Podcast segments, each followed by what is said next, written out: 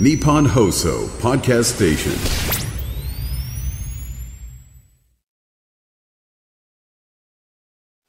11月20日月曜日、時刻は午後3時半を回りました。FM93、AM1242、日本放送をラジオでお聞きの皆さん、こんにちは。増田岡田の増田です。パソコン、スマートフォンを使ってラジコでお聞きの皆さん、そしてポッドキャストでお聞きの皆さん、こんにちは。ニッポン放送の増山さやかです。ズームそこまで言うか。今週まで辛坊さん冬休みということで素敵な助っ人パーソナリティの方とともにお送りいたします。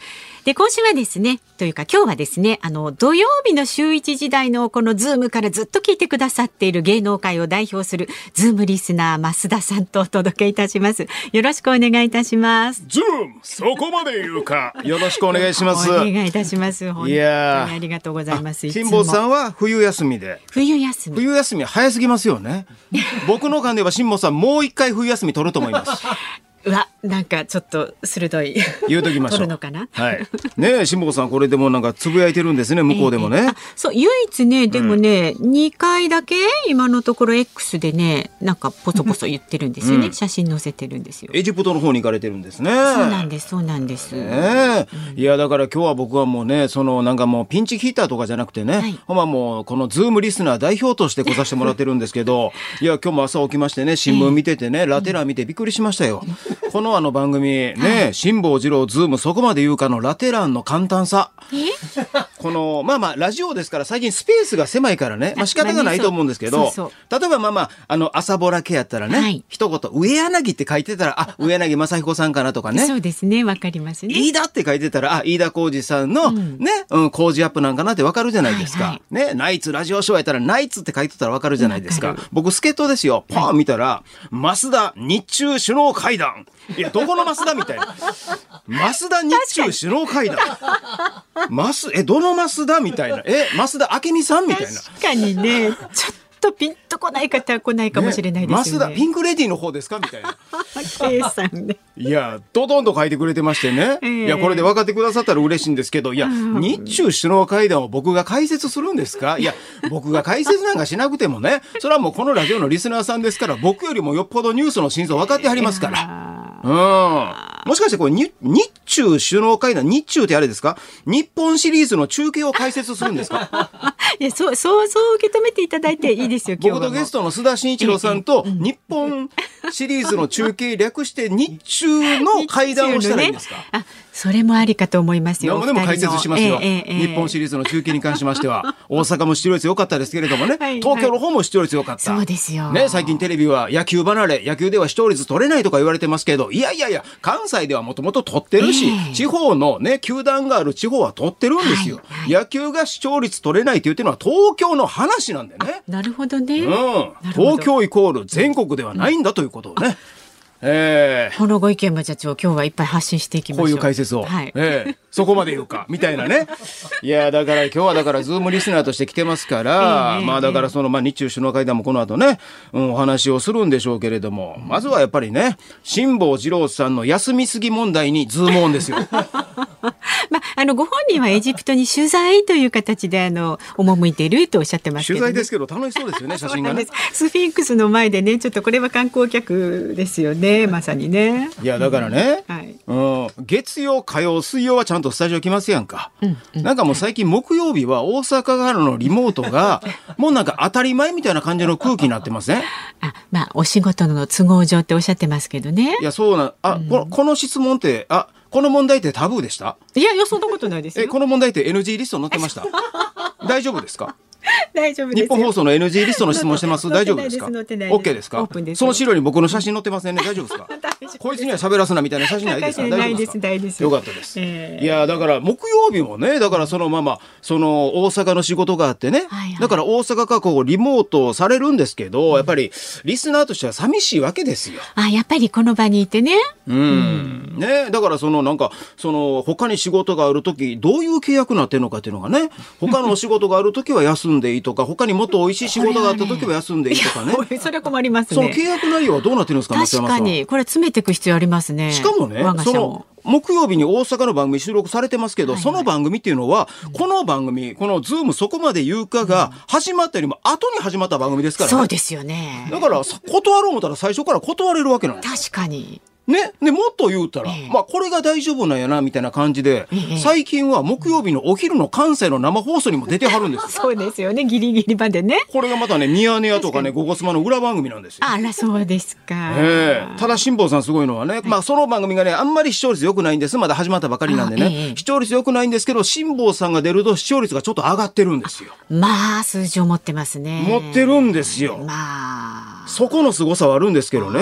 ただ、自分の冠番組を本当ですね。休んで他の人の番組を優先するというのはこれはどうなのかなって。これちょっと増田さん、辛坊さん直接なんか言ってもらえません？いや言うても聞かんでしょ いやいやこれだから寂しいから言うてるんですよやっぱりね。うん東京のスタジオ。いやそれで言うたらですよ、はい。日本放送さんのあの木曜日のリモートの、はい。リモートの機材の性能の良さ。あ、そう、わからないでしょ。いそちょっと聞うあれいただけじゃ。いや他局ではなかなかあれないですあよ、そうですか。うん。大体ちょっと変な間が空いたりとかね。あちょっとね、時差があったり。ちょっと音がずれたりとか、ええええ。ね、ちょっと言葉がかぶったりとかしますけれども、はい。うん。それが全くないから、あのレベル何使ってるんですかあれ？何使ってるんですか？どこの商品ですか？どこですか？あれがあるとさすがにあこれやったらもう東京のスタジオ行かんでええかっていう気持ちにもね。そういうふうに思わせちゃうとまずいですよ。なるぐらいののすごい機械を使ってるのかな思って、明らかに他局のリモートの音声とかと全然違うんですよ。もしくはですよ、もしくはええ、辛坊さんってあの食い気味に喋るじゃないですか。喋る。ね、増山さんがまだ喋ってる途中やのにこう 食い気味で喋ってくるじゃないですか食い気味。どころかもうね。だから実際は音声がずれてんねんけど、辛坊さん食い気味に喋るから、結果、あの、聞きやすくなってるみたいなど。。なる木曜日は聞きやすいなみたいなね、時差になってたりねリモ。ートの方が聞きやすいなみたいな。実はそうなってるんじゃないかというね、いろんな説があるんですけれども。ね、でも結果そんなスタイルをとってもね、ええ辛坊さんといえばですよ、テレビでもラジオでもね、はい結果数字取ってるんですよ。持ってるんですよ、あの男は。だからね、いや、数字取ってるからね。だ結局だからもうね、聞いてまうんですよね。なんやかんや言いながら聞いてまうんですよ。もうだからほ、惚れた女状態ですよ。あそこまで言ってくださるんですか。もう別れたらええのに、もうなんか別れられないみたいな。いやー。それはハマりましたね、沼に。いやそういう部分ではすごい人やなって思ってやっぱりずっとね見てるわけなんですけれども聞いてるわけなんですけれども。い。やだからね昔アントニオ猪木に対してね前田明が言うたわけですよ。猪木なら何をやっても許されるのかっていうねそれに値するぐらい。もうその域に来てるんじゃないかなと、うんこれぐらい褒めといたら大丈夫ですか？かなり持ち上げたんでね、はいこれ辛坊治郎に。にそこまで言うかでした。は本当ですよ。これ聞き直したら辛坊さん惚れちゃいますよ、きっと増。辛坊さん聞かないでしょ。助っ人で誰々が出ましてても聞かないですあの人。わかんないですよ。意外とね、あの一人でこれ東京の自宅で一人でいる時なんか寂しんぼみたいですから。あら？たまに聞いて寂しんぼ、うんえー？わかんないです寂しん坊次郎なんですか？実は。辛抱 辛抱言いながら辛抱してるのはリスナーの方ですからね。リスナーとスタッフの方ですから。辛抱二郎と辛抱四郎ですよ。辛抱四郎言われてる方ですからね。二郎と四郎ではえらい違いですから。気持ちいいですね。これくらい言っていただけるとね。なんか先週と今週増山さんちょっと元気ですね。あ、いやだ、そんなこと。リフレッシュ、ある意味リフレッシュ休暇ですか？これ。でもね、あの新鮮な気持ちでできますよ。あよかったです楽しくやりましょう。はい、よろしくおはい願いしします。さあ、あのそう言ってる間にですね、電車の情報が入ってまいりました。JR 東日本によりますと湘南新宿ラインが宇都宮線内での踏切事故の影響で新宿駅と宇都宮駅の間で現在運転を見合わせています。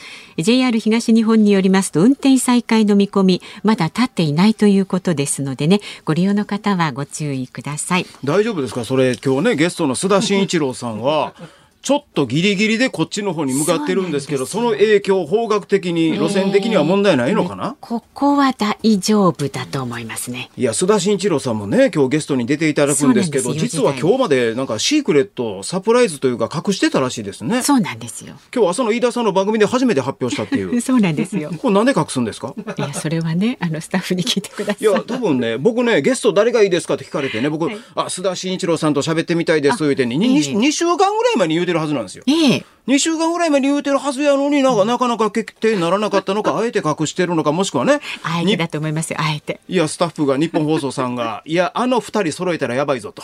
阪神の話しかせえへんぞと。これはまずいぞと。増田須田はやばいぞと。他の手段ないか、結果なかったみたいな。最終的にね、ここに落ち着いたみたいな。いや、そんなことないですよ。あ、そうですか。あえて隠したんですね。そうですよ。はい。さあ、ラインナップご紹介いたしますと、はい、この後お知らせを挟んで、ズームムフラッシュ、週末から今日にかけてのニュースをチェックして、その後4時台に、須田慎一郎さん登場ですね。えー、岸田総理大臣の減税を含む経済対策はなぜここまで評判が悪いのかといったことを中心にいろいろとね、伺ってまいります。で5時台は増田さんが助っ人パーソナリティを務めるという時にはねあのこの番組阪神ネタをどっかにこう盛り込むというのがもうね、ね、定番となっておりまして、はい、増田君忖度ネタですね。そういうこと、はい、ただなるべく阪神タイガースとか野球に興味ない方にも聞きやすいような話にしようと思ってます、はい、ありがとうございます、今日はねもちろん38年ぶりの日本一に輝いた阪神タイガース今週木曜日に優勝パレードという話題にねズームをしてまいりますので、よろしくお願いいたしますさあそしていつも番組のエンディングでお届けしているズームオンミュージックリクエスト、えー、先週今週お休みで、えー、ピンチヒッターのパーソナリティの方に選んでいただいておりますが今日も増田さんが選曲した一曲をエンディングにお届けいたしますんで、はい、ちょっと考えておいてください。わかりました。選曲の理由なんかもねぜひ教えてわかりました。もう選曲の理由を言わなくていいような曲にしときます。ああわかりやすく、はい、あ期待します。はい、さあ番組の感想メールや旧ツイッター X で今日もお待ちしております。メールで送ってくださる方は z o o m zoom アットマーク一二四二ドットコム X で参加される方は、ハッシュタグ漢字で辛坊治郎、カタカナでズーム、ハッシュタグ辛坊治郎ズームで参加してください。お待ちしております。さあでは続いてこの時間は外為ドットコムプレゼンツマーケットインフォメーションです。最新の株と為替の情報を外為ドットコム総研研究員の上原修平さんに伝えてもらいます。上原さんこんにちは。よろしくお願いします。はいよろしくお願いします。外為ドットコム総研の上原です。東京株式市場日経平均株価は前週末の金曜日と比べて197円17銭安い3万3388円。3銭で取引を終えています。またトピックスにつきましては金曜日と比べて18.45ポイント低い2372.60で取引を終えています。円相場は1ドル149円10銭付近で取引がされております。東京市場では日経平均株価が33年ぶりの水準まで上昇しました。しかしその後は買い買い材料がなかったことや高値更新をしたことで達成感などから反落。そうすることで円買いが強まり一時10月11日以来となる148円台まで上昇しました。海外市場では円やドルに直接影響のあるイベントは予定されておりません。市場では米国の利上げ終了と早期利下げの思惑がくすぶっているためにドルは買われにくい相場展開となりそうです。また週後半のアメリカの感謝祭休暇を前に持ち高調整の円買い戻しが続く可能性も考えられます。以上株と為替の情報をお伝えいたしました。上原さんありがとうございました。外為ドットコムプレゼンツマーケットインフォメーションでした。ニッポン放送ズームそこまで言うか。お休みの辛坊さんに代わって今日はますだおかだの増田英彦さんとお送りしています。はいお願いします。お願いいたします。この時間は週末から今日にかけてのニュースを紹介するズームフラッシュです。プロスケーターの羽生結弦さんが17日 X で離婚を発表しました羽生さんは8月に一般女性との結婚を公表していましたが誹謗中傷やストーカー行為加熱報道に悩んでいたということです。石川県の長谷博知事が17日東京オリンピックの招致活動をめぐり投票権を持つ国際オリンピック委員会の委員に官房機密費を使って贈答品を渡したと発言しました。長谷氏はその後事実誤認があったと撤回しています。2025年の大阪・関西万博の象徴となる木造の巨大屋根リングについて閉幕後に解体する方針を見直し現地に保存する案や一部を再利用する案が浮上していると時事通信が18日に伝えました。都電荒川線現在の愛称東京桜トラムが18日1日限定の男性専用車両を運行しました。男性も性被害や痴漢の冤罪などの不安や恐怖を抱えていることを訴えることが目的のイベントです。創価学会の池田大作名誉会長が今月15日老衰のため亡くなっていたことが昨日分かりました。95歳でした。北朝鮮に拉致され2002年に帰国した千村康さんが昨日拉致問題の解決に向けた集会に出席し日本政府の首脳が北朝鮮に行って交渉しない限りは解決しないと訴えました。宝塚歌劇団に所属する25歳の女性が急死した問題で過密なスケジュールや上下関係などの実態を把握するため歌劇団がおよそ400人のすべての劇団員に聞き取りを行い改善策を検討することが昨日分かりました。日本郵船が運航する貨物船が19日中東にある航海でイエメンの反政府勢力フーシ派に拿捕されました。羽生結弦さんの羽生結弦さんのニュースはねえー、先週の金曜日に発表されたんですよね、えー、だからそっか、この番組では初めて紹介する形になるんですよね。いやだからもうこういう形でニュースとしても紹介するのがどうなのかっていう話になってくると思うんですけどね。うんまあ、いわゆる誹謗中傷とかストーカー行為とかかあいわゆる結婚のお相手さんのねいわゆるご親族であるとか関係者の方々に対してそして、え羽生さんの親族関係者に対しても誹謗中傷ストーカー行為許可のない取材とか報道がなされているということをね、えー、おっしゃってるわけなんですけれどもまた今回のこの離婚されましたっていうニュースによってねうん同じような動きがまた出てくるのかなっていうところが心配にもなりますよね。ね追ったりとかいうのがねなければいいですけどね。割と大手メディア大手マスコミに関してはおそらくね羽生さんの取材っていうのはこれからもねいわゆるそのフィギュアスケートスケートの方で取材したいであろうからある程度節度を持っての取材が行われていったんじゃないのかなって想像はするんですけど、いわゆる SNS とかそういうのになってくると、もう個人であったりとか、大手じゃないメディアであるとかマスコミとかが、やはり中心となって、えー、いわゆるその取材であるとか後ろをつけたりとかそういうことが行われていたのかなっていう、うん、そういうふうに分析されている専門家の声もありますね。やっぱり SNS とかネットとかね、匿名性が担保されている限りは、この現状は変わらないのではないかという警鐘も専門家の方はね、えー、おっしゃってるんですけれども、離婚に至る前にねもうちょっとどうにかならなかったのかしらって思ってしまいますねそして関西万博ですが、大阪関西万博の木造のリングですよね。大きな屋根の。ね これサイズがねいや実際僕ら大阪行った時もね、えー、こんなニュース見ますけれども、えー、まあ比較的東京で紹介されるよりか大阪のニュースで紹介されることも多いので、はい、見る機会もあるんですけどサイズ感は知らなかったですね。あのリングねこう今最近テレビとかでも紹介されてますから写真とかでも見てね、はい、なんとなくわかると思うんですけれども一周2キロ2キロもあるんですね。2キロもあるんですか？すごいですね。で幅が30メートルもあるんですねそんなにあるんですか、うん、幅。だからいわゆる日よけとか雨よけとかにもなりますよっておっしゃってるんですけれども、いわゆるその万博が終わった後に、まあ解体、リユースして受け継ぐ話もあったんですけれども、もうシンボルとしてこれを残したらどうやと。まあ、1970年の大阪万博のね、言うた太陽の塔、はい、岡本太郎さんが作られて、あれはね、シンボルとして、大阪のシンボルとしてこう残ってますけれども、えー、ああいう形で残すのはどうなんだっていう意見も出ながら、うん、うんいや、一部を再利用して公共施設や商業用途で使うこともできると表明されてるんですけど、いわゆるだから今建築資材とかね、はい、そういうのが、特に木材なんかめちゃくちゃ高くなってるじゃないですか。えーえー、あれを、いわゆるうまいことこうね、うん、再利用、うん、うん、そういうところに買ってってもらったら、実際にかかっている建築費のいくらかはこう賄えるのかなって素人発想で思うんですけど、だからあのまま残すってなったら木木造ですからね。これメンテナンスだけでもね。維持費大変ですよねきっとね。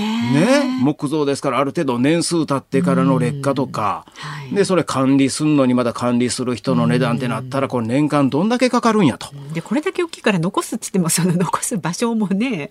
また大変でしょうしね、だからその後にねこう横にできる IR 大阪の IR そこがここまで面倒見ますよみたいなセットになってるんやったらあれですけどもともとあれは大阪の負の遺産遺産。あの大阪のベイエリアってね昔大阪がいろんな箱物バンバンバンバン作って、それが税金の無駄遣いや。それを維持するだけでもどんだけ税金使ってんねん。それで大阪借金だらけになっとるやないかみたいな声があってであそこもね埋め立て地のところもいわゆる再利用というかね、有効利用しようじゃないかというので万博からの IR のこの流れをねうん、つなげてはるんですけれども、ちょっとやっぱりコロナ禍もあって、今の世界の情勢とか、景気でちょっと IR の方も心配の目がある中、その、あそこまでがこれ負の遺産になってしまうんじゃないかっていう、ちょっとそういう見方が最近ね、されるようになってきてるなって思いますよね。立憲民主党の議員さんたちは万博のシンボルどころか無駄遣いのシンボルだと。うん、もう建築の取りやめまでをね、求める声もあるということなんですけれども。うん、西村経済産業大臣は最終的に決定されたものだとし、えー整備する方針に変更はないと強調されているということですね。うんさあそして石川県の長谷博知事あはい長谷はい。博さんね、えー元プロレスラーですよ。ですね。元プロレスラーでありその前はオリンピックのねレスリング日本代表でオリンピックも行ってますし、その後石川県地元の方では国語の先生もねされてたんじゃないですかね。そうですね。教師をね、されてましたねそ。で、そこでもう一回プロレス界からこうアプローチかけられてね、うん、長州力さんのいわゆるちょっとね、こう後輩みたいな感じのね、うん同じレスリングつながりで、で、長谷さんがこうプロレスに来て、その後やっぱりちょっとね、政界の方に、この政界の方に行ったのも、アントニオ猪木さんが立候補した時にもう側近みたいな形で、えええええー長谷さんがこうついててね、はい。その影響を受けて国会議員の方に行ったんじゃないかとも言われてるんですけれども、今回、今はですね、えー石川県の知事になってるんですよね。はい。去年の3月に初当選ということで石川県の知事をされていて、えー17日に都内で開催された講演会で2021年の東京オリンピックの招致の際に内閣官房機密費を使って IOC 国際オリンピック委員会の委員に一冊20万円のアルバムを送ったと。とおっしゃったと。喋ったと言われている問題、本人はね一応全面的に撤回してという、たということなんですけど具体的にはえじゃあどの部分がえ間違いやったんですか、うん、どの辺が正しかったんですかという具体的な事実関係に関しては明確には語ってないということなんですけど、週刊誌の報道によりますと、えー長谷博知事は何度かこのね発言中この講演中にこれから話すことメモ取らないでくださいねとか 外に言うたらダメですよって念を押してから言うたんじゃないかという報道も出てるんですよね。これがどういう大きな今ちょっと結構ね、えー岸田内閣叩かれてますんで岸田内閣というか岸田さんが結構叩かれてますから、はい。その流れでこれが大きな報道になっていくのかどうなのか。この馳浩さんの問題はちょっとね、いつ以来かな、猪木対長州の試合に乱入して以来の 事件ですね。なるほど。以上ズームフラッシュでした。11月20日月曜日、時刻は午後4時を回りました。ニッポン放送から増田岡田の増田と、増山さやかでお送りしています。ズームそこまで言うか。今週も辛坊さん冬休みのため連日助っ人パーソナリティの方々をお迎えしております。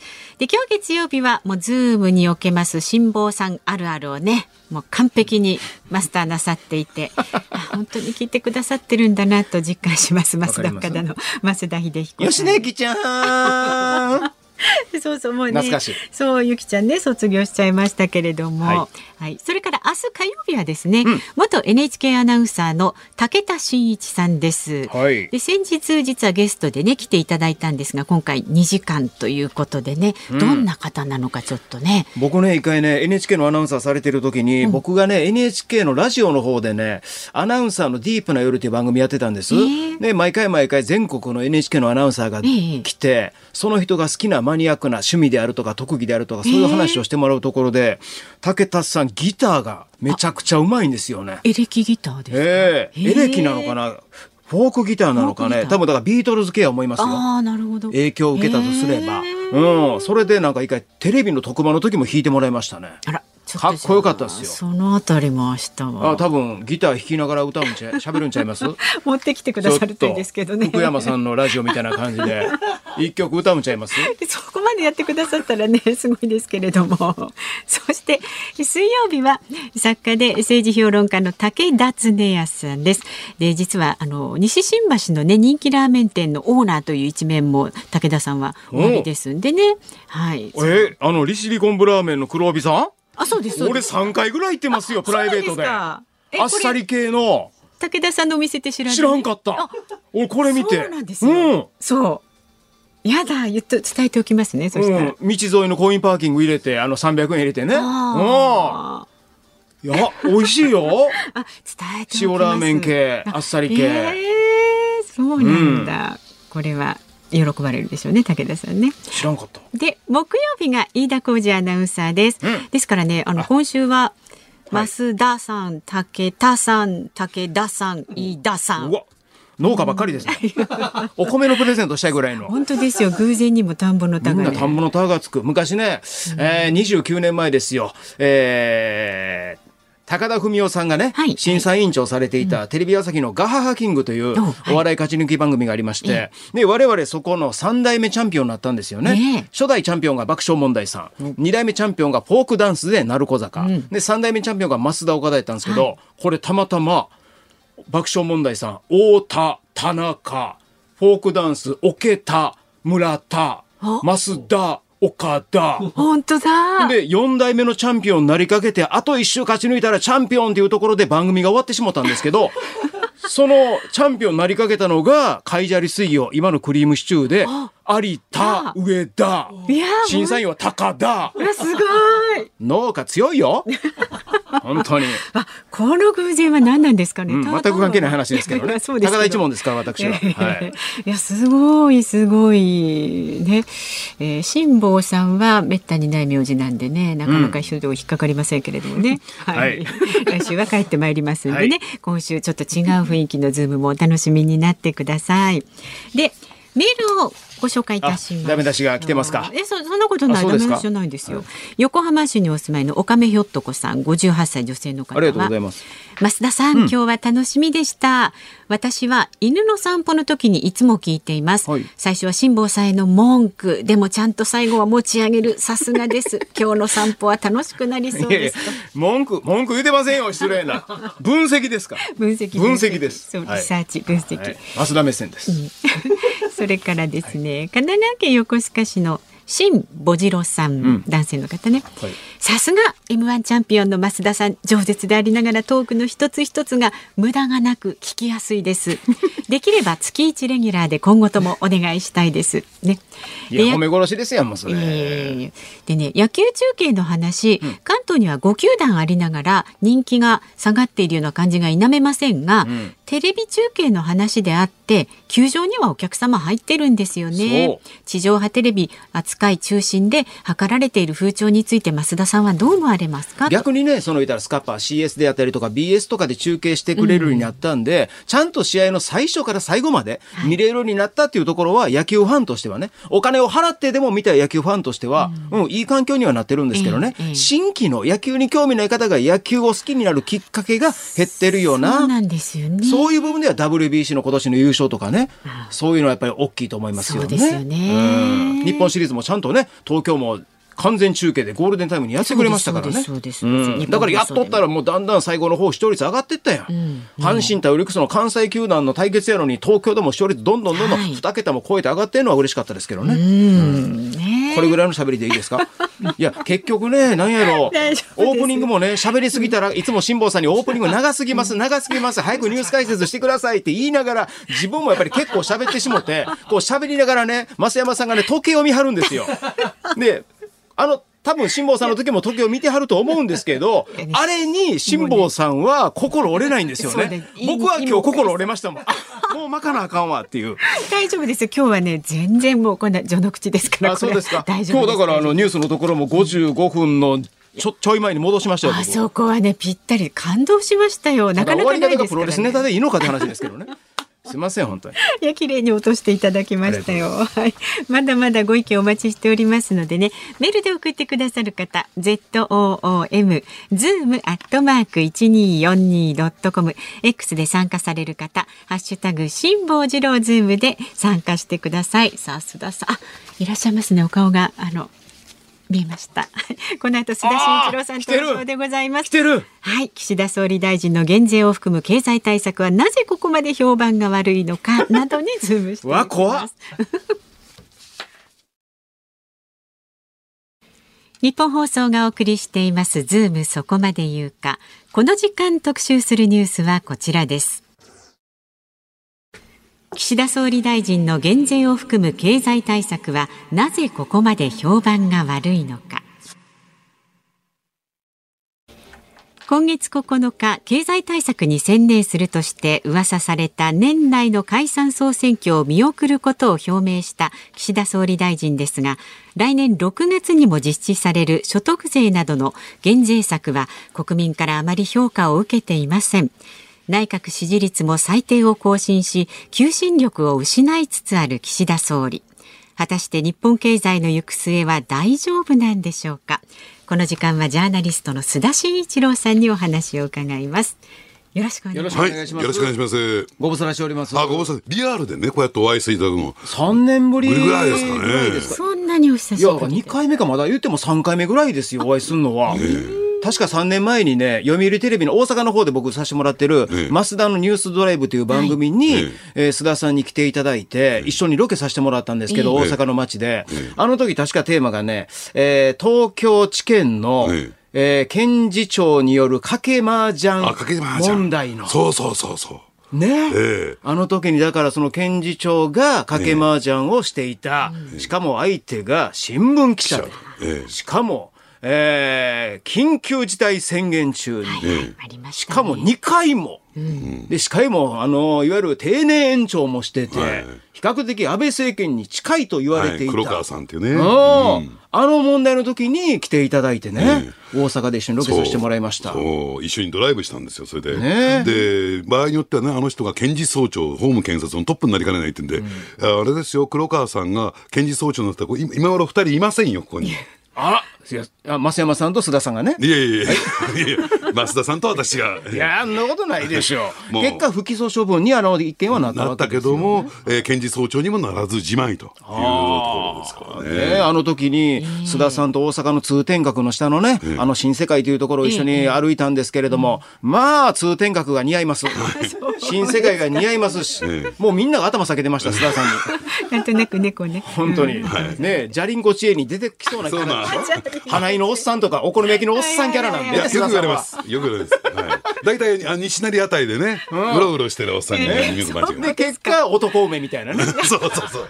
男梅ねね、楽しいロケでしたけれども、はいありがとうございました、本当にさあ、今回はですね、今回、岸田政権、えー岸田さんの経済対策について、あー菅田さん、いかがでしょうか？はい。あの、やっぱりね、バカがね、経済対策、景気対策やると、こんなとんでもないことになるんだなと今ちょっ。とちょっと、須田さん、はい？本当に、えー今日のゲストは須田慎一郎さんでした。ありがとうございました。え？だって意味ないもん、こんなの。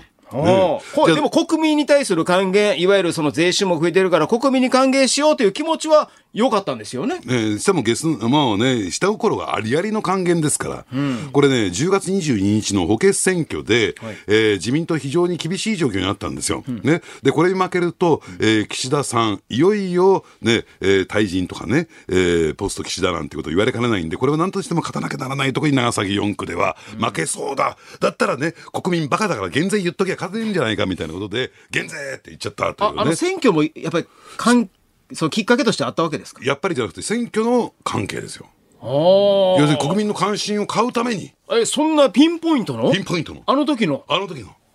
えー、そうなんですか、ええ。いわゆるその、いわゆる税収増えてるからちょっと国民に還元しましょうよという発想じゃないんですか？だって後で鈴木財務大臣言ったじゃないですか。自らの内閣でね、岸田内閣の鈴木財務大臣が、もう税収増全部使い果たしてると。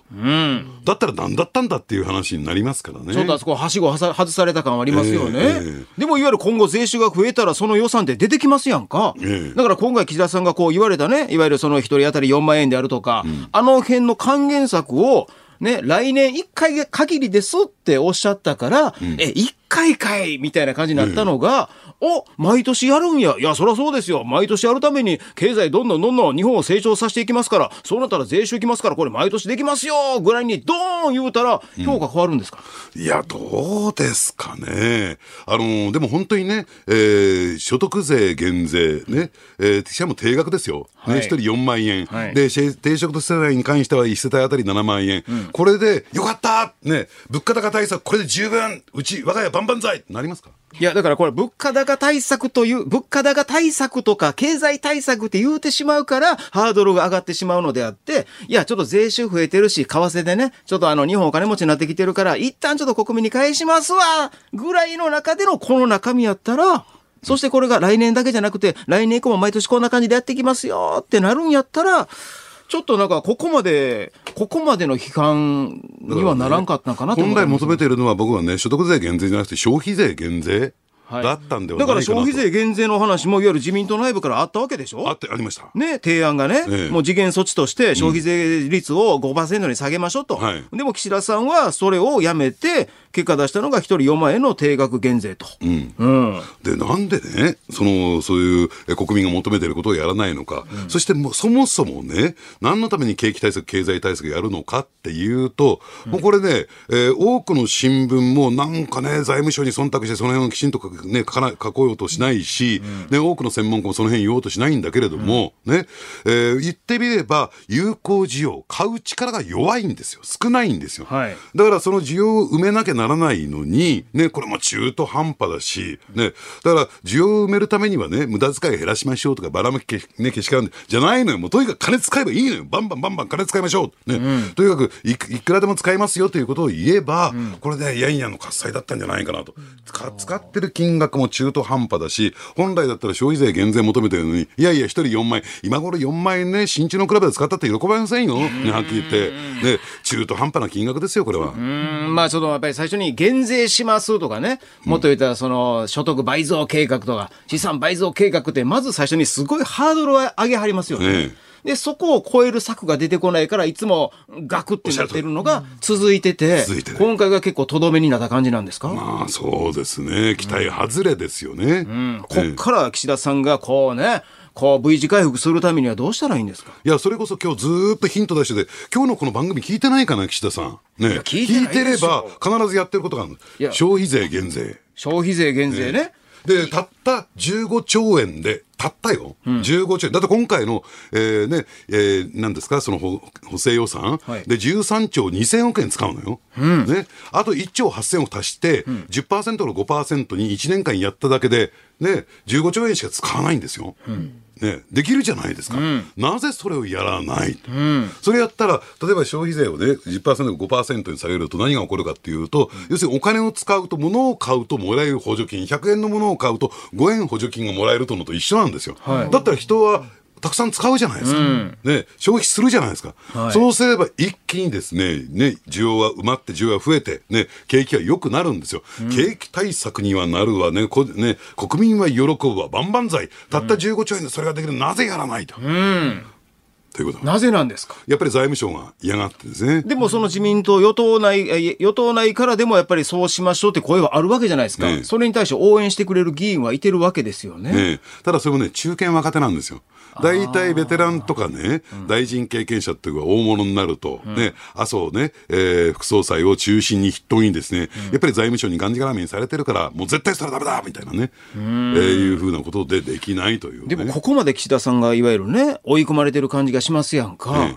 じゃあここで思い切ったことをね、もう最後、もう最後の、さい何をもって最後か分かんないですけど、大学手を狙ってええ、思い切ったことをドーンとやる、やろうもたらできると思うんですけど。リーダーシップでね。でも、できないもんなんですか？もう、歯がいじめになっちゃってるんでしょうね、その辺はね。でも、いや、わずかながらのそのチャンスがあるんだから、はいぜひやってもらいたいなと思いますじゃあ、そっちをしろしろっていう野党側からのこう付き合いはないんですか？いや、ありますよ。だって今、今ね、共産党ですら消費税減税を言い出してるわけですから、はいただこれもね、バカなのが立憲民主党。バカだらけ、もう、奈良町は。ね、えー立憲民主党、与党、野党第一党じゃないですか。はい。ところが立憲民主党は、なんとね、消費税減税言ってないのよ。うんね。で誰が反対してるの？って言ったら、えーね、えー一人は野田元総理、えー蓮舫さん、それから岡田、えー元幹事長、安住国対委員長、こういった、えー幹部連中、みんな反対なの。ほう。いわゆる緊縮派になるわけです派になってる。はで、野党第一党がその低たらくだから、ね、自民党の、要するに、えー緊縮派もですね、それに乗っかっちゃうわけですよ。ええ。ってなると維新であるとか、はいはい。国民民主であるとか、そこ声上げて注目されるチャンスはチャンスですよね。おそらく、えーこの臨時国会、あるいは来年の通常国会では、その辺を厳しく求めてくることになると思いますけどね。うーん。なるほどね。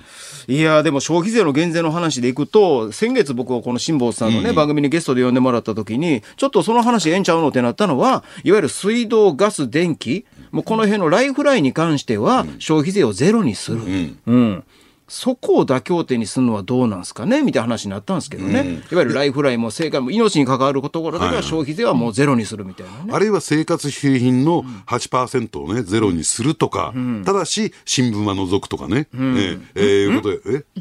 だって新聞って生活必需品じゃないじゃん。あれ、新聞読まなきゃ死んじゃいます？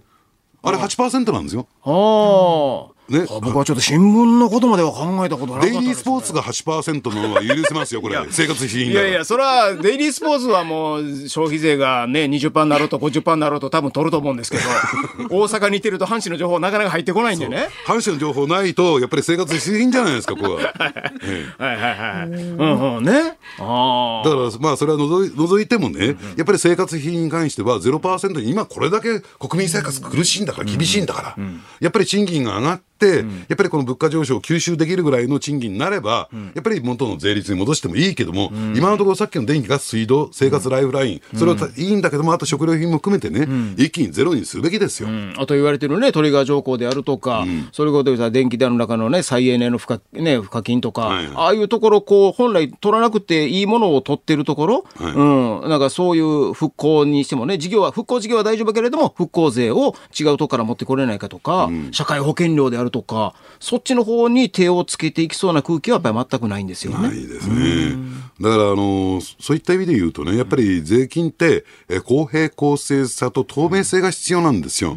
で、だからそのあたりでね、えーなんでこういう税率なんだろうか、なぜここで税金取られなきゃならないんだろうか、なんで、えーね、増税、ね、あの、防衛費の増額になるときに、えー増税になるのか、それが所得税、法人税、我々、僕なんかタバコ吸ってるけど、タバコ税、お前タバコ関係ねえだろって言いたくなるんですけども、だからそういう不公平感がやっぱりあるんですよ。ああ。ってなると、さあ次ね、もういたら、じゃあ岸田さんの次は、ね、誰なのかってなった時にね、いわゆる最近で言うたらね、あの、高市さんの話なんかもね、ちょっとなんか最近高市さんあったんですか？ね、あなんかの高市さんが。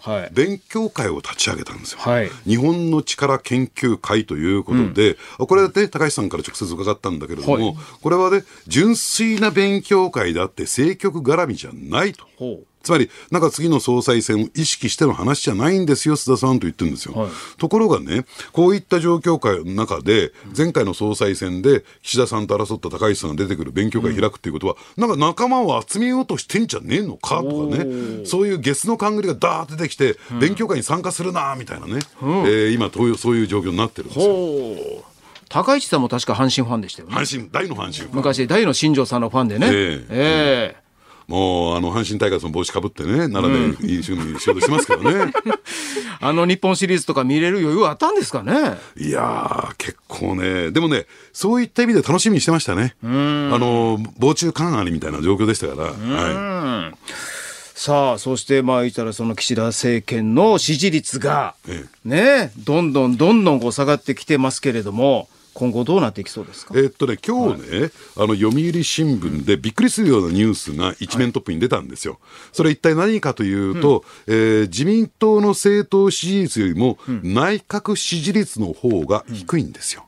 はい。で、その意味するところは何なのかというと、要は、あの、それぞれね、自民党の支援者にしても、立憲民主党でもそうなんだけども、組織票ってあるじゃないですか。はい。そういう組織票っって、えー揺れ動かないんですよ。やっぱりあの選挙によって、じゃあ今回は自民党に追い気を据えるから、立憲民主党に入れようか、国民民主党に入れようかっていうね、無党派層っていうのがあって、これが全有権者の6割を占めていて、で私はね、実は言うとね、えーこう見えても、えー経済じゃだけじゃなくて、政治に関しても結構取材をしてましてね、えー小選挙区導入された以降の国政選挙、ね、衆議院選挙、全部分析したら、その6割の無党派層って、ほぼほぼですね、えー政権与党が獲得するのは、内閣支持率に連動すると。おだから6割、60票あったとすると、例えば内閣支持率が30%、368、18票がえー自民党にやってくる。ね、とは全員が投票所に足を運ぶわけじゃないから、組織票と合わせると、ほぼほぼそれで当選しちゃうんですよ。だから、内閣支持率が30%以上あるということは、えー自民党の議員が当選するという状況になるんですね。はい。で、ところがですね、政党支持率内閣支持率の方が高いと、やっぱり岸田さんに総理やってもらった方が、俺、我がね、自分が当選する確率が高くなるんだけども、要するに自民党よりも岸田政権の支持率が低くなると、いやいや、岸田さん総裁やってもらっちゃったら、俺当選する確率減っちゃうよね、と。岸田さんじゃない方がいいよね、ってことになるんですよ。これが政権プレミアムって言われてるものなの。これが、えーね、月の半ばの共同通信の、えー世論調査もそうだったように、2回連続して、要するに政党支持率が、えーね、内閣支持率を上回っちゃった。はい異例の事態になってるんですよ、今。だから私ね、もうはっきりこれ、ね、予言します。はい遠からず岸田おろしは起こります。だって候補者にとって、自民党の議員にとって、岸田さんが総理じゃない方が、自分が当選する確率高くなるんだから。なるほど、えいやもう始まってるんではないですか始まってる。ええ。はあいついつぐらいに？さあ、いつぐらいのところがですね、みんな帯に短くたすきに流してですね、誰が出てくるのか、まあ、かつてだったらね、あのーポスト、えー菅っていうと、やっぱり岸田さんという有力候補がいたので、今有力候補が見当たらない。でも結局なんかテレビとかのあの結局そういうリサーチした時には結果石破さんが出てくるじゃないですか。ですから、その石破さんを担ごうというね、自民党の中の非主流派も、例えば菅さんとか二階さんとか出てくるんではないかなと言われてるわけですよ。まだその動きは水面下であるのかもしれないけども、表面切っては起こってないですね。だからその仕掛けがね、政局を仕掛けるというのは一体いつから起こるのかっていうことですよね。いやーでも岸田さん今どういうどういう心境でいらっしゃるんですかね。もう自分が何やってるのかよく分かってないんじゃないですかね。そんな状態いやだからね周りにいてはった人までがちょっとこうなんかね言うたらはしご外すような流れとかあっただけに、まあ、どういう心境境かって言ったら、時間と暇があればエジプト行きたいとか思ってんじゃない？あ向こうで会談してもらえますか？会談してもらった方がいいな。辛坊さんと。辛坊さんと。そうかもしれません安田さん阪神の話ができなかったんですけど。今日入ってきて、増山市長とも一言も私会話してないんですよあね。すみません。本当ご挨拶だけでね、もう前の仕事もお忙しかったから5時台に阪神の話しますけどよかったら。ありがとうございます。お時間ありましたらりましたら残ってってぜひありがとうございます。あります？ありますあります。あるんですね。よかったいてください。なんだ、5時くらいよかったね。いやいやいや、ここでビシッと本来の仕事してくださあ本来の仕い。事ありがとうございます。でよろしければ、はいぜひ須田慎一郎さん残ってください。ありがとうございました。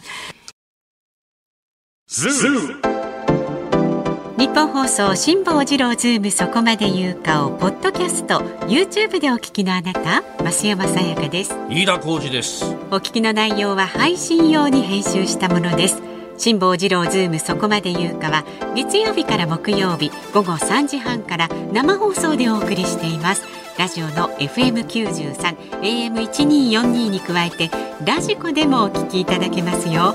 ラジオラジコでは配信版では聞けないあんなことやこんなことがいっぱい。さらにリポーターがあなたの街にお邪魔する中継企画やえ辛坊さんが夕刊フジの記事を解説する夕刊フジそこまでズーム。えそして生放送でしか参加できないリスナー参加コーナー。ズームオンミュージックリクエストなど盛りだくさん。ぜひラジオラジコでも辛坊治郎ズームそこまで言うかをお楽しみになってください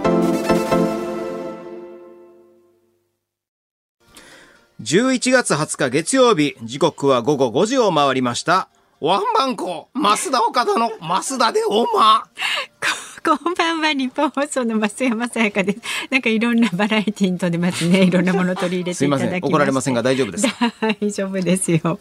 えーえー辛坊さんがねお休みウィークのズームそこまで言うか今日は増田さんとお送りしていますが、はい。メールもねたくさんいただいておりまして。ありがとうございますえー神奈川県大和市のタワエモンさん57歳男性はですね、初めてお便りします。日本放送のヘビーリスナーですと。で自分は助っ人パーソナリティの中で増田さんが一番好きです。うわ嬉しい。関西弁のね、大阪弁の柔らかい語り口と鋭いツッコミ、芸人さんであるがゆえに話に引き込まれる、引き込ませる能力の高さ、安心して楽しめます。須田のおじきとの阪神談義も楽しみにしています。ついでに飯田くんも読んであげてくださいって言うんですが、あの残念なお知らせが、ね。そうなんです。ちょっと須田さんがですねちょっとなんかケツになんかありまして。そうのっぴきならない、うんあの事情で。そうなんですよ。出るときに、まあ、そういった意味で言いますと、えーまあ、そういった意味で言いますと、えー、折れないんです、えー、そういった意味で言いますと。折れないんです。で帰りました。そうはなんですよ。まあ、そういった意味で言いますと、えー、この後のコーナーは出ないです。そうなんです。はい、そういった意味で言いますと、はい、お帰りになりました。はい。一人二役やったらどうですか？まあ、そういった意味で言いまますと、一人二役できるなと、ん。ね。はい、まあ、そういった意味で言いますと。そういった意味で言いますとね、ははい。い、そういうことなので、ちょっと増田さんお一人で。そうなんです、須田さん帰りました、ファンの皆さん、すいません。ねえ、はい、はい。また何かの機会にお二人ちょっと同席されることをね。まあ、そうですね、まあ、そういった意味で言いますと、何かの機会に、また二人で集まりたいなと思っております。そういった意味で言いますと。そういった意味で言いますと、あはい。の5時回りましたけれども、いかがですか、もうあと30分ぐらいいやそうですよね。終わりですけど増田さん。いやいやいや、ねえ、こんな感じでいいんですかね。いいですよ、おでも何度かこうされていて、どうですか？あの回を追うごとにやっぱり。いや、だんだん慣れてきたしね、そのなんか内容、話の内容があるかどうかは、まあ、ちょっと自信ないですけれども、あの、だいたい時間配分とかね、はい。体の中にこう染みついてきてるんで、うん、だからね、その、間が空くとまた忘れるじゃないですか。はい。だから正直言うと、辛坊さんにはちょいちょい休んでもらいたいんですよ。本音を言うと、うん。うん、そうですね。ちょいちょい休んでもらえる方が、あの、僕も出れるんでね。なるほどねまあそういった意味で言いますとまあ時々休みを取ってほしいなと。はい。便利な言葉ですよね。まあそういった意味で言いますと。って言いながら多分考えてはるんやもんですよね。あのリズムでね、多分須田さんもねね。まあそういった意味で言いますと、はい。そういった意味で言いますとっていう言葉にそんな大きな意味はないと思います。はい。はい。鋭いですね。まだまだご意見は今日5時35分までね、お送りしますんで、はいえーメールは zoom、zoom アットマーク 1242.com、X でもどんどん参加してください。ハッシュタグ漢字で辛坊治郎、カタカナでズーム、ハッシュタグ辛坊治郎ズームで参加してください。お待ちしております。増田岡田の増田さんとお送りしているズームそこまで言うか。今日最後に特集する話題はこちらです。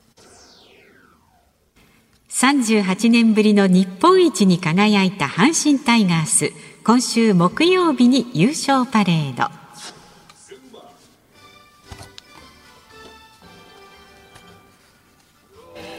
増田さんが助っ人パーソナリティを務める際は5時台のズームオンで阪神ネタを扱うというなんとなくのノリで決まった鉄の掟がありますが今週木曜の勤労感謝の日日本一に輝いた阪神タイガースとパ・リーグの覇者オリックス・バファローズが大阪市と神戸市で優勝パレードを行います。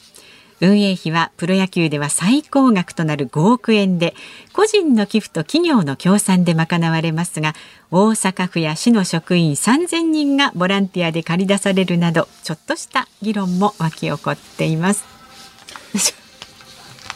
はい。あの、こちらは、阪神タイガースの昔の助っ人、オマーリーが歌ったバージョンの六甲おろしでございますけれどもね。はいえーまあまあいろいろね、あー問題なんかは報道されてますけれども、クラウドファンディングでお金を集めようとしたらね、うん、約8800万円、うん、19日現在で8800万円ぐらいしか集まらんかったけれども、えーいわゆる企業の方々が、えー協賛金不足している分を補うと、うん、出しますよ、みたいな感じで、約5億、うん、うん、5億必要みたいですね。5億かけるんですか？はいす。ごい運営費。まあまあ、あの、オリックスと、えー阪神で、まあ、大阪と兵庫で。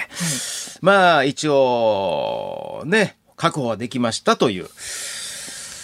そして今週の木曜日ね、ついにパレードが始まるわけなんですけれども、い、やーだからね、今年の日本シリーズはね、阪神対オリックスということで、まあ私が、えー阪神ファンで、うん、相方の岡田がオリックスファンなんでね。そうでしたね。まあ、関西の方では増田岡田対決だとかね、増岡シリーズだ、増岡ダービーだとかね、言うてくださる方もいらっしゃいましてね、うん、すごく嬉しかったんですけれども、結果、阪神タイガース勝ちまして、最後勝った瞬間ですよ、ちょっと複雑やったんですよね。うん、増田岡田対決で一応増田が勝ったんですけど、試合が終わった後、お客さんはみんな、岡田岡田。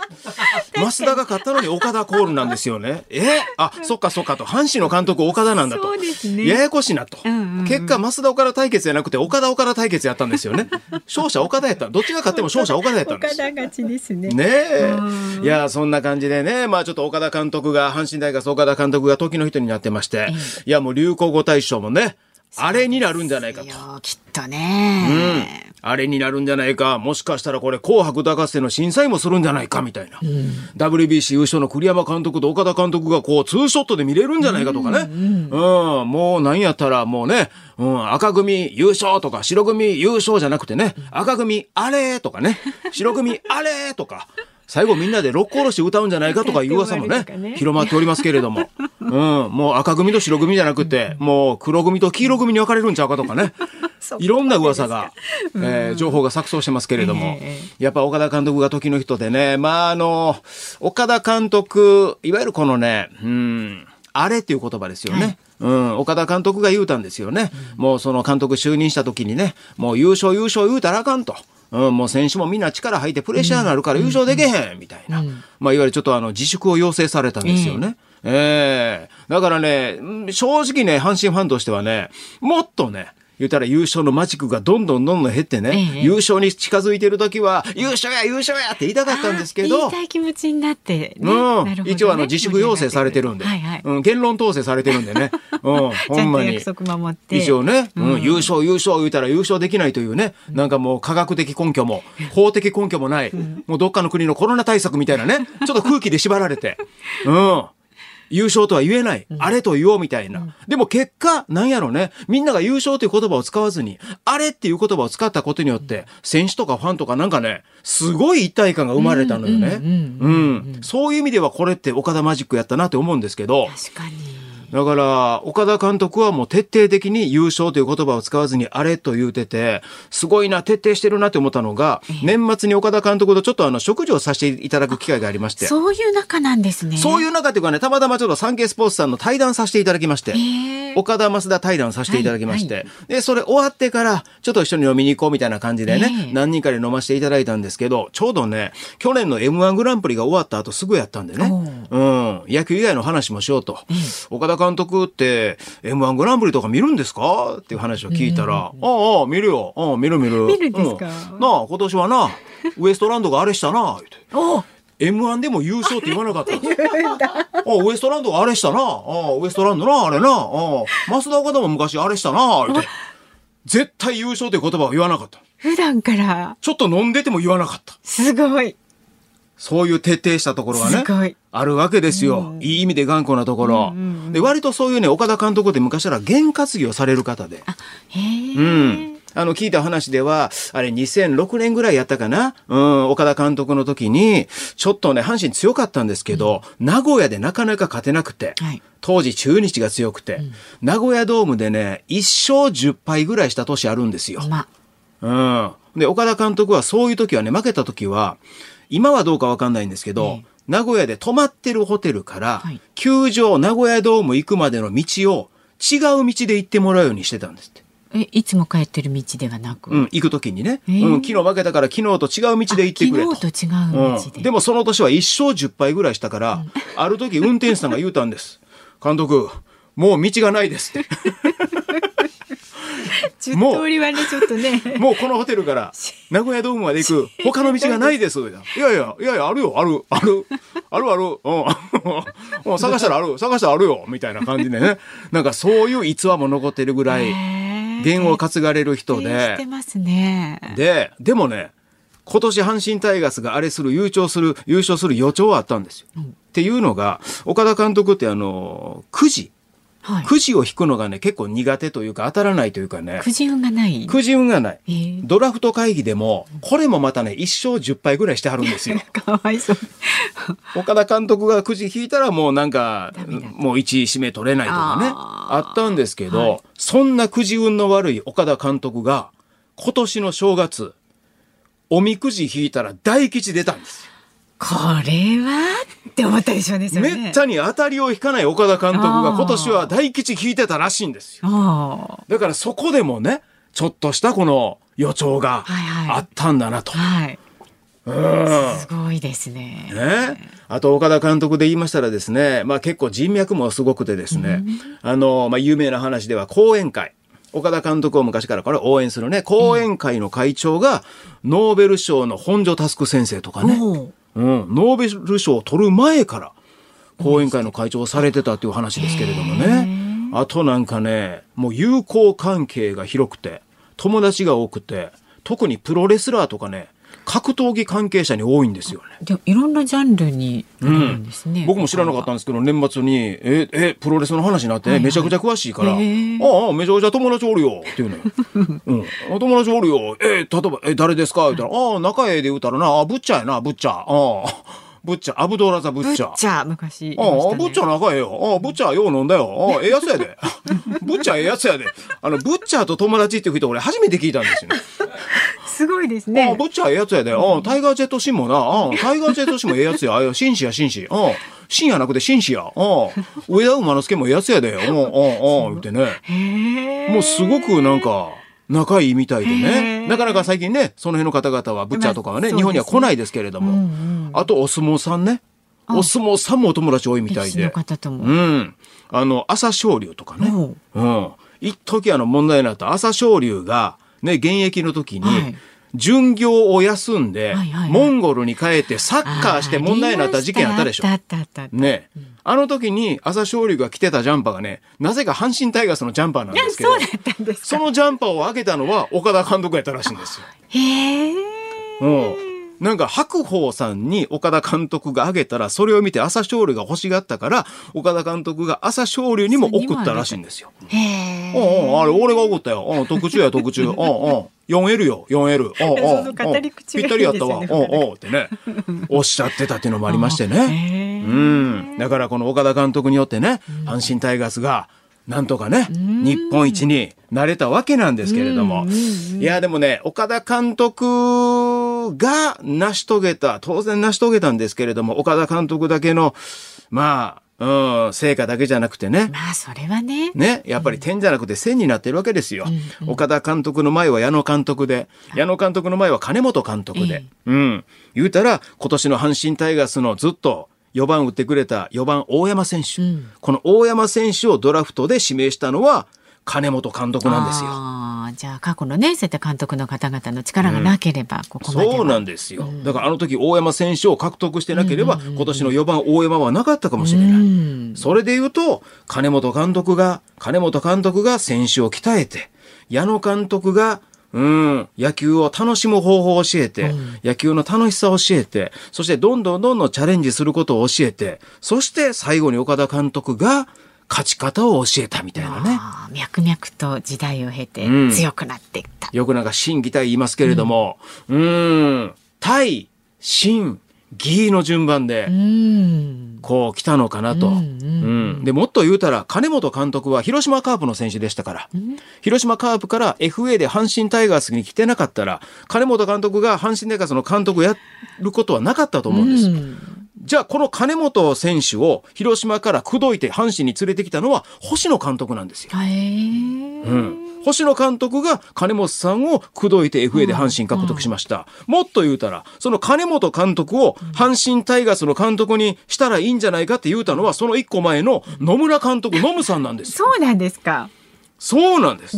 そう考えたらもう2000年代ぐらいから、2002年ぐらい、もっともそのちょい前ぐらいから、ずーっとこう20年以上かかってのこれ、この優勝のゴールに向けての道のりがもうそこからずっと始まっていた。タイガードラマ、いや、タイガースドラマなんですよ。ね？当然岡田監督が最後の仕上げ作業をしてくれたんですけれども、うん、こういうやたらこうもう語り尽くしたらねもうこんな話を須田さんとしたかったんですけど、確かにね。まあ、そういった意味で言いますと、えーまあ、そういった意味で言いますと。えちょっとこの後に仕事がありますんでって帰られたんですけれどもね。はい、え。はい、もう仕方ないですけど。うん。いやいや、だから割と岡田監督っていうのは厳しい人っていうね。うん、緊張感のある人で。うん。なんか最近のなんか指導者とかね、うん、割と若者にこう、ちょっとね、こう歩み寄る系の人が注目されてましたけど、程よい緊張感で接する。うん。だからね、最近岡田監督のね、こう結構ぼやくんですよ、スポーツ新聞とかね、名指しで選手をね。あれ、割とそういうのがね、野村監督をちょっと思わすような。うん。岡田さんのぼやきは OK みたいな感じになってんのがね、すごく面白いな。それも野村監督からこう続いている、そこにつながるなという。そんな岡田監督、年末楽しみに大晦日見れたらええな思いますね。本当ですね、期待しましょう。もう毎回毎回この5時台は増田さんの阪神愛をたっぷりと感じます。ズームオンでした。お送りしましたのは森高千里さんでずる休みでした。これはなんで選んだのかっていうのはもう聞くまでもないですか？い いやいやいや、誰かずる休みしました？やずるずるではないですよいや、してないと思いますよ。そう休むの大切ですからね,、明日のためにゆっくり。いや、辛坊さんにね、休みなんかないんですよ。やっぱりこういうラジオやってますとね、ええもうすべて常にアンテナ張ってますから、ちゃんとこのラジオにどんな話を持って帰るかっていう、そういう目線で休みの日とか旅行とかも絶対してるはずですから、絶対ね。ね、だから休んだら休んだ分だけのものを持って帰ってきやる人ですから、もうねここの部分あの辛坊さんに聞かせますんで。だからね、ここで喋って、続きはなんかメールマガジンでとかね続きは YouTube でとかにならないように、あもうここもしっかりと聞かせましょうね辛坊さんにね、楽しみに待っております。はい。さあ、お聞きの日本放送、この後5時35分からは、小島夏子さんのお帰りなさい。明日の朝6時からは、飯田浩二の OK 工事アップです。小島夏子さんはお帰りなさいって言ってるんですね。辛坊さん早くお帰りなさいって。辛坊さんにね、向けてね、言ってるの。小島夏子さんの辛坊さん早くお帰りなさいお帰りなさいに書いてがこの後あります。はい、そうです。で、朝6時から明日は飯田浩二の OK 工事アップ。コメンテーターが経済アナリストのジョセフ・クラフトさん。新たな経済対策の裏付けとなる今年度の補正予算案から岸田政権の経済対策をチェックします。で、この午後3時半からのズームそこまで言うか、辛坊さんお休みです。元 NHK アナウンサーの武田真一さんお迎えします。で、ゲストは世界の台所探検家、岡根谷美里さんという方。取り上げるテーマは世界の食卓から見える文化と社会ということでいろんなところに行ってねいろんなあのお料理を試されている方らしいですけれどもねご期待ください。さあメールをねちょっと時間までご紹介していきたいんですけど、はいありがとうございます大田区の57歳看板のピンさんは前回の助っ人の際にはご出演を事前事前に知らずにリアタイで聞けませんでした。今日はバッチリリモートワークしていますよ。辛坊さんがいないのは寂しいですが、増田さんが出てくれれば嬉しいので、多少休みすぎても私は OK ですと。はい。まあそういった意味では僕もそう思います。はい。はいそれから浜野俊彩花さん横浜市の51歳の方ですね増田さん優勝したのは岡田監督の手腕もそうですが私が思うに金本さんや矢野さんの下積みがあったからこそ今があるように思えます、忘れもしない金本監督時代に大山選手を1位指名した時のファンやマスコミの非難でも今は4番ですよ。矢野監督時代にキャッチャー坂本選手を育てた下積みがあったからこその優勝だからそれだけは忘れてはいけないですよね。ね。ご意見を先ほどね僕も言いましたよ、だから坂本選手と梅野選手併用をね、うん、いろいろ言われることもありましたけれども結果併用してたから今年、うん。二人で二人体制でそして梅ちゃんが怪我した後も坂本選手が頑張っていただけたというわけですよね。はい。そしてこちらの方は46歳男性埼玉県川越市ですね、えー今度映画「飛んで埼玉」の続編が公開されますが、そんな埼玉県の広報誌で埼玉は本当にダサいのかというアンケートが行われましたと、えー増田さん関西人から見て埼玉県どうですかとこの最後の最後になっいてやそれはもう埼玉出身の辛坊さんに聞いてください。はい。ね。はい、ということで、そろそろね、お時間があと15秒ほどになりました。わかりました。はい、えー最後まで聞いていただきましてありがとうございました。ありがとうございましたメールもたくさんありがとうございました。えー、ズームそこまで言うか、ここまでのお相手は、増田岡田の増田と、増山さやかでした。辛坊さん、また休んでちょうだい